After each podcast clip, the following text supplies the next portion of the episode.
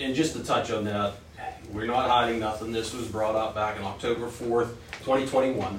This is in our records. Dear Mr. Solandra, on September twenty-third, twenty twenty-one, our Public Works Department conducted mowing operations along Thunderbird Road.